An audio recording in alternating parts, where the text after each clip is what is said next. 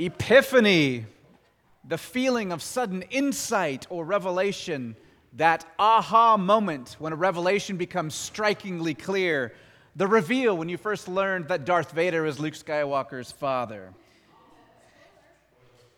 Sorry. yeah, it's public domain now. It's so old. In the church, Epiphany is a holiday, a, a feast day, January 6th, last Friday. And it's the day we celebrate the revealing of Jesus, God in the flesh, Savior of the world. Traditionally, the story of the Magi coming from the east to pay homage to Jesus is an epiphany text, and Joe just read that. In that story, it is revealed that Jesus is not only God in the flesh, not only the Savior, but God and Savior for Jews and Gentiles. He is the Savior of anyone who would come and follow him. As we've been kicking off new year to, the new year together as a church, we are going to be rooted in the Gospel of Luke for several months now. And the first few chapters of Luke's Gospel are full of epiphanies. Here's a few the angels come and reveal to Zachariah and Elizabeth who their son will be, the forerunner of Jesus. The angels, of course, come to Mary and reveal who her son will be. Mary's song, the Magnificat, is an epiphany of who Jesus will become. Simeon and Anna share an epiphany about who Jesus is, and they foreshadow his rejection when Jesus is a youth and gets lost, his parents can't find him. They, they end up back at Jerusalem. They find him in the temple where he is debating. He's, he's going back and forth with the Jewish teachers. Why were you looking for me? Didn't you know I would be in my father's house? Aha, epiphany of who Jesus is as God's son. And when Jesus is baptized, there is an epiphany in Luke's gospel where we hear, You are my beloved Son, in whom I am well pleased, the Father's voice with the Son in the water and the Spirit hovering overhead. Luke's genealogy ties Jesus not merely to Abraham like Matthew's genealogy does, but ties Jesus all the way back to Adam, the first Son of God. Immediately after the genealogy in Luke, the next story is when Jesus is impelled by the Holy Spirit to go into the wilderness where he is tempted by the devil. He's tempted to doubt his father, and he's tempted to trust the evil one. But where the first Adam failed so long ago, Jesus stands firm. An epiphany to us that Jesus is the new Adam, a better Adam. Jesus not only shows us who God is, he shows us who we were made to be sons and daughters of a good and gracious Father. On this Epiphany Sunday, we're going to encounter Jesus in a sermon. Not mine, not, at least not mine because it's me who's preaching it. The reason that we're going to encounter Jesus in a sermon is because I'm going to preach Jesus' sermon, the first sermon that he preached in the Gospel of Luke. Let me read it for you. Stand with me, please. I'll be reading Luke chapter 4, verses 14 through 21. And Jesus returns to Galilee in the power of the Spirit. And news about him spread throughout all the surrounding district. And he began teaching in their synagogues and was praised by all. And he came to Nazareth, where he'd been brought up. And as was his custom, he entered into the synagogue on the Sabbath, and he stood up to read. And the book of the prophet Isaiah was handed to him. And he opened the scroll and found the place where it was written, The Spirit of the Lord is upon me, because he anointed me to preach the gospel to the poor. He has sent me to proclaim release to the captives and recovery of sight to the blind, to set free those who are oppressed, and to proclaim the favorable year of the Lord. And he closed the scroll and gave it back to the attendant and sat down and the eyes of everyone in the synagogue were fixed on him. And he began to say to them, Today, this scripture has been fulfilled in your hearing. Lord, may it be to us a fresh epiphany of who you are. This word that is fulfilled not only in the hearing of those first hearers, but fulfilled in our presence as well. Thank you for being with us. Thank you for being the fulfillment of these passages. Open this word to us, Holy Spirit. Amen. You may be seated.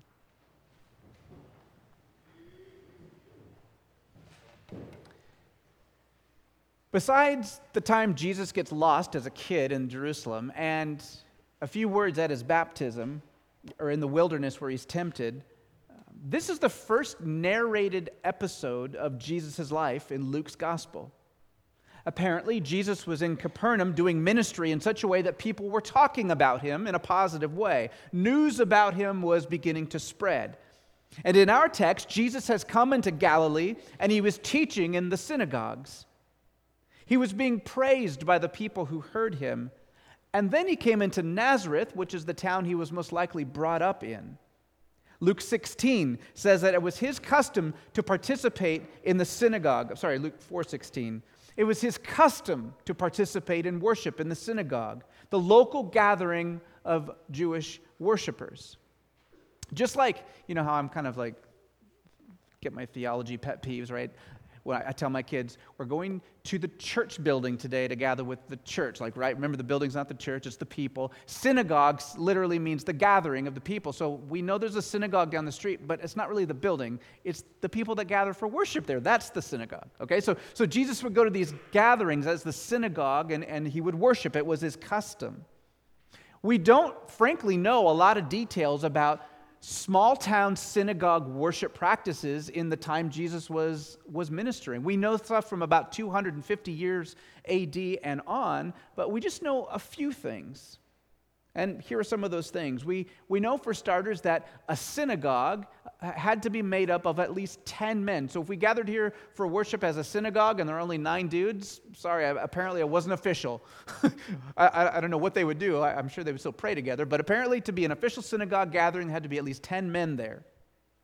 And we know that, uh, that they would collectively recite the Shema together from Deuteronomy 6. In fact, we can recite it together. Hear, O Israel, the Lord is our God, the Lord is one. You shall love the Lord your God with all your heart, and with all your soul, and with all your might. After the Shema was recited together, they would have readings from the Torah, the first five books of the Bible.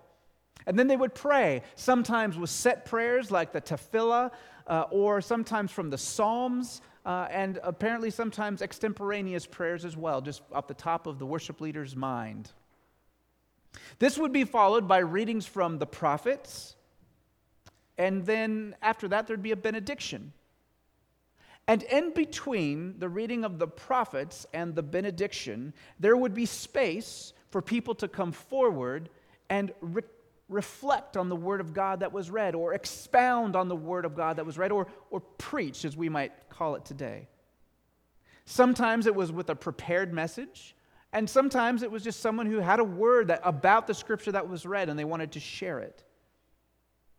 The worship leader, probably a rabbi or qualified layperson, wouldn't allow just anyone to expound on the scripture. They would invite people of good reputation, that was the number one thing, and, and someone with some training to come and share. So in Acts 13, for example, Paul and Barnabas are on a missionary journey together. They end up at a synagogue in Pisidian Antioch, modern day Syria. And here's what the text says in Acts 13. After reading the law and the prophets, the synagogue officials sent to them, saying, Brethren, if you have any word of exhortation for the people, come say it. And so then Paul gets up and he preaches this really cool sermon. We'll get there in a couple years in Acts, but don't worry. Uh, it, but he talks about Jesus. He expounds on the scriptures that were read. Now, we know that Paul was a highly educated rabbi and Barnabas was a man of high reputation, but what about Jesus early on in his career? Even though Jesus is later on called a rabbi or a teacher by many people, we don't exactly know what kind of formal education he had. Scholar Kenneth Bailey uh, writes about a lay movement that sprung up in small towns like Nazareth uh, called the Habarim. Can you say Habarim? Habarim, it means, it's a Hebrew word that literally means a, a gathering of friends, or it means the friends. And the Habarim, what they would do, they're just a, a group of people who would gather after their daily work and they would study the scriptures together and they would do theology together and they would discuss how to keep these laws and how to interpret these passages. Whether or not Jesus was a Habarim or more formally trained, we don't know. But what is clear is that on this day and in many other days when he would go to the synagogue, people would invite him to come and expound on the scriptures because of his reputation. Because the synagogue of officials must have trusted that he would say something profound. Three years ago, when I was on sabbatical, Corey and I got a time to, to go to Europe, and we spent a few days in Cambridge uh, in England. And, and as a history nerd, it was hard just to drink it all in. I just felt like everywhere I looked was something really cool and that some massive historical event had happened there. We saw the, the tree supposedly that Sir Isaac Newton was sitting under that is, is so old now it doesn't even produce apples, but apparently that was, that was the one. In fact, to this day, people still tie apples to this tree with strings so that it's always got something. But, you know, that, that's where uh, Newton had this epiphany of, of the, the, the theory of, of gravity, you know. Uh, we're, we're punting down the River Cam and we see all this commotion. We see Stephen Hawking himself is there doing this interview on a, on a, on a uh, alumni weekend. It was so cool. It's like, oh, there's Stephen Hawking in Cambridge. Um, we went to the pub where Francis Crick and James Watson uh, first drew their epiphany of the double helix form of DNA on a pub napkin, nonetheless. How quaint. Of course, it's on a pub napkin. It's so cool. Walking through Cambridge, I felt like any moment I might see a plaque or a picture or some kind of representation of a place where someone had a massive epiphany that changed the world. But what all these people have in common is that they were rooted deep in their craft. Newton, Hawking, Crick, Watson, um, they're all hardworking. They're all highly educated, deeply committed to their academic disciplines. Sometimes, I don't know, I think in popular culture, we think of an epiphany as just something that falls out of the sky to random people. Oh, they're a prodigy, or eh, eh, that, that rarely happens.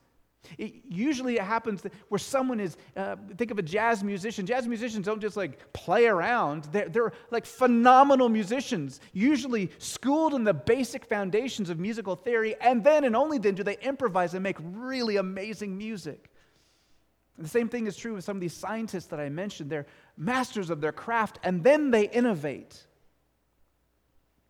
So God decides to come to earth, put on flesh, dwell among us, be born in a manger born in Bethlehem to Mary and Joseph.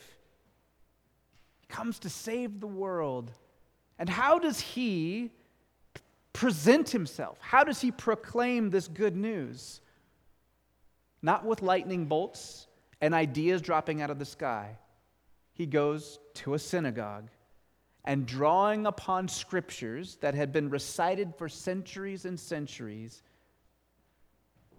Jesus is firmly rooted in the scripture and in the tradition. And it's from this foundation, rooted in the story, that he will preach in a powerful way. He will present an epiphany to everyone who's willing to listen. Jesus gets up and he's handed the Isaiah scroll, uh, most likely an, a, a synagogue official had read from it moments earlier. Luke probably doesn't record everything Jesus has to say that day. Maybe Luke doesn't even have access to everything Jesus said that day. But what he does tell us, Jesus says, is enough. The Spirit of the Lord is upon me because he anointed me to preach the gospel to the poor. He has sent me to proclaim release to the captives and recovery of sight to the blind to set free those who are oppressed, and to proclaim the favorable year of the Lord. For the most part, Jesus quotes Isaiah 61, verses 1 and 2. Many scholars call that part of Isaiah uh, one of the servant songs, pieces of poetry in Isaiah, where the speaker is not the prophet, but the mysterious servant of God, a Messiah or anointed Savior. Look again at the pronouns, or listen for them rather. The Spirit of the Lord is upon me, because he anointed me to pre- preach the gospel to the, bo- to the poor. He has sent me to proclaim release to the captives, and on it goes. The, the pronouns are all pointing to the speaker. The speaker here is more than a mere prophet, it's someone who is promised to come in the future, someone who accomplish what he proclaims. This is one of the passages people in that synagogue undoubtedly would have read frequently. They were in Roman occupied territory, much like the people in Isaiah's own day or in Babylonian captivity. Jesus' audience would have known this familiar text and hoped for its fulfillment one day. They were looking for some good news for the poor because as they looked around Rome and their situation, they were the poor. Poor in this setting, in this language, is not merely a lack of money or a lack of clothing. It means miserable, afflicted, in need without the ability to meet that need, whatever the need is. The poor in the Hebrew scriptures were often the pious poor, the meek, the humble, who were oppressed because of the greed and selfishness of the powerful. That's why in the Sermon on the Mount, Jesus declares, Blessed are the poor in spirit, for theirs is the kingdom of heaven. Blessed are those who mourn, for they shall be comforted. Blessed are the humble meek, for they shall inherit the earth. His teachings are rooted in the promise that one day God would rescue the oppressed, coming out of Isaiah. Passages like Isaiah 61, Isaiah 40 through 53. Oh, oh it's so good. In Luke's version of the Beatitudes in chapter 6, we hear Jesus say, Blessed are the poor, whereas Matthew says, Blessed are the poor in spirit. Some people have made a big deal about that difference, claiming that Matthew spiritualizes Luke. But in reality, both these passages mean exactly the same thing. Blessed are the poor, those who are desperate for God's rescue, whether it's physical, whether it's spiritual, whether it's relational, whatever it is. It, the, that word poor encompasses all that we lack as human beings. Jesus quotes Isaiah saying, He has sent me to proclaim release to the captives. That is, captives from oppression, but also captives from sin, captives from the results of years of bad choices that we may have made ourselves, captives of years of bad choices made by other evil people who have screwed up our lives, whether it's parents, friends, random acts of violence, people who make policy that's really bad for us, all of this stuff. Captives to debt, captives to chronic illness, captives to addiction, captives to warped ways of living and viewing the world. And he promises recovery of sight to the blind. Uh, physical blindness, we see Jesus doing that in the scriptures. Uh, but more importantly, spiritual blindness, the inability to see clearly the will of God, a clearing of the haze and distortion that comes from our own kind of fallen perspective. I don't see the world clearly. freedom from our own skewed view of reality that the world feeds us. This is all packed into that Isaiah 61 passage that Jesus is reading. He talks about freedom for the oppressed and the favorable year of the Lord. That is the year of Jubilee from Leviticus 25. According to the scriptures, the year of the Lord's favor was to happen every 49th of the 50th year. Uh, all slaves were to be set free. Can you imagine I mean, I'm glad we don't have slavery right now, but can you imagine even in that system? All slaves are set free, all debts canceled. Now, that we can really imagine. All debts canceled. If you're one who has some debt, cha-ching. If you're one who has the lien on some debt, like, oh, okay. Land returned to its original owner. That'd be tough in America to figure out who the original owner of some of these places are wars and feuds, family feuds, cultural feuds would end. And the land was to lie fallow so it could rejuvenate, the soil be renewed. It was such a complex and transformative concept that there is no evidence that Israel ever did this level of jubilee in its history. And by the time Jesus preached it in the first century context, people believed that it couldn't happen until the day of the Lord, the day that God became king, the day that the, uh, the world would receive God in his kingdom in his fullness. On the surface, then, from our perspective, frankly, Jesus' sermon seems kind of boring. I'm sure mine seems worse because I'm just reading his. So Jesus gets a chance to preach at the local synagogue. Luke records this thing for us, and he basically quotes a dead prophet, a few lines, and then he sits down. It was a message of hope, yeah, but it was it all that special? Uh, I can imagine other people standing up and saying the same thing the week earlier at synagogue. The Son of God gets behind the pulpit and he quotes Scripture. But you know it's coming, don't you? There's more beneath the surface. There always is, right? There's always more beneath the surface. More than we have time for in this sermon, so don't worry, I won't go too long. But I want to point out a couple things. First, I said that Jesus was quoting Isaiah 61 1 and 2. And he was, for the most part. But he made a few special modifications of his own. One of those modifications was slipping a part of Isaiah 58 6 into this passage. And it says, to set those free who are oppressed. Now, why is that a big deal? Let me try and break it down. Because unlike Isaiah 61, Isaiah 58 wasn't very good news for most of Israel. In that chapter, Israel had been neglecting the poor, they had been ignoring the needy. They had caused a rift in their fellowship by excluding and oppressing certain groups and types of people. So they were complaining about not hearing God. They're like, I don't get it. Why aren't I hearing God? I mean, we're doing all the right stuff. We're declaring fasts and we're, we're going to synagogue every week. And God, why don't you hear us? And they're yelling out to him. Meanwhile, they're doing all the shady business with real people, but they're doing all the religious stuff. God, I'm fasting. Why don't you hear me? And Isaiah uh, 58 says this God confronts them through the prophet, and he says, Is this not the fast which I choose for you? To loosen the bonds of wickedness, to undo the bands of the yoke, to let the oppressed go free, and to break every yoke is it not to divide the bread, your bread, with the hungry, and to bring the homeless poor into the house? When you see the naked, to clothe them, and not hide yourself from your own flesh? Isn't that the kind of fasting I desire, says the Lord to Israel? So he's like really getting on their case here.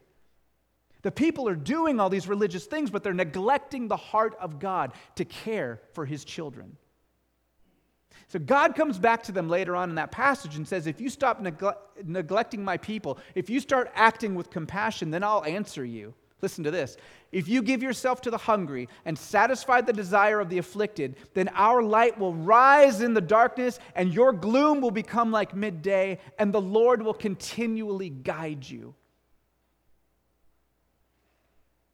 This was a curious thing for Jesus to insert in the middle of a quote from Isaiah 61 especially since Israel had not ever lived up to the expectations of Isaiah 58. No human culture has.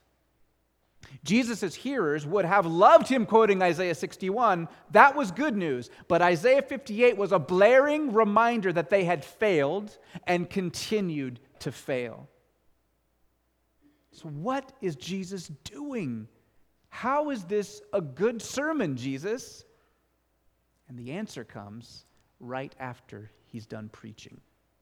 He closes the scroll and he gives it back to the attendant. He sits down. All of the eyes of the synagogue are affixed on him. What did he just do there? Isaiah 61 with a little 58? I don't get it. And he began to say to them, Today, this scripture has been fulfilled in your hearing. Today, this scripture has been fulfilled in your hearing. It's an amazing epiphany. See, the congregation expected that Jesus had simply gone up to preach. And when he preached the good news of God, they likely nodded pretty much in agreement.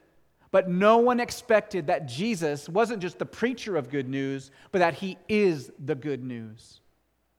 It wasn't so much that Jesus preached an epiphany, it is that he, the preacher, is the epiphany. Jesus wasn't merely preaching good news, he was preaching that he was fulfilling that good news. And he didn't quote Isaiah 58 to rub salt into people's failures. He was saying, I have fulfilled the ethical law for you. You are far from God because you are sinful and selfish, but me, in me, God has come near. You were never going to get close to him on your own. So I'm telling you today that God has come near, that today this scripture is fulfilled in your hearing. In the weeks to come, as we journey through Luke's gospel together, there's going to be lots of passages that we're going to bump up against. Hard ones. Luke talks a lot about money, more, than, more about money than any other pas- uh, gospel. We're going to talk about ethics. We're going to be confronted with lots of application and ways that we get to change our lives. But this week, our text doesn't leave us with three action steps or two ways to get closer to God. This week, our text is news, not advice. It's an epiphany. It says, here's who Jesus is. I'm not asking you to do anything, just look. The exegete in me sees Jesus as the fulfillment of Isaiah 61 and Isaiah 58, the fulfillment of the good news, part of that good news being covering my sin failure from Isaiah 58. He ushers in the good news of God's salvation for humanity, and that is definitely the heart of this passage. That's what the exegete reads out of that text. But the spiritual theologian in me sees something different something basic, something implicit, not explicit. It's not in Jesus' words, it's not in what he says, it's in what he doesn't say. It's in his demeanor, his, his way. Of all the scriptures he could have chosen to preach on, Jesus chooses to preach on this passage. Would Jesus have been wrong as God in the flesh to simply have his sermon call people to a higher moral standard? Of course not. That's fully within his rights. Would Jesus have been out of line as the incarnate creator of the universe to speak out against the faithlessness and sinfulness of the world? Would he be unjust for bringing punishment for our sin at his inauguration speech? It would be well within his authority to do all those things. And you know what? Something more, it would still be fair for him to do all these things. And yet, he chooses to present good news grace, deliverance, forgiveness, favor. And what that shows me, and I hope you see clearly, is that that is the default stance of God.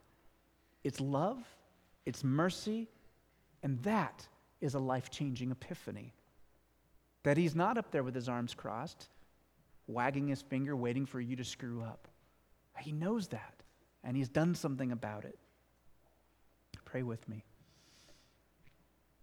Lord Jesus, thank you for this revelation, this epiphany of your way, your demeanor. We often focus on what you've done, and, and we're thankful, so thankful that you have canceled our, our sin and our, our, paid our debts and all of those, those great things of the atonement. But thank you for the way that this passage also reveals who you are.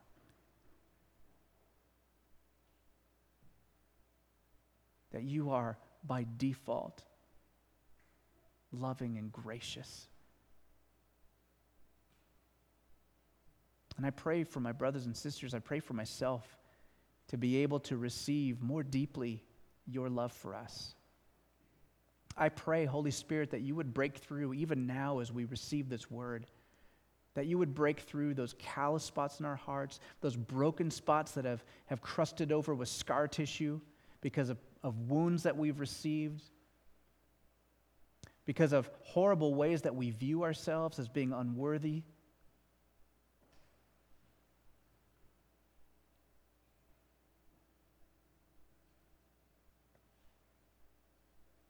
Jesus, you did so much to show your love for us, to rescue us.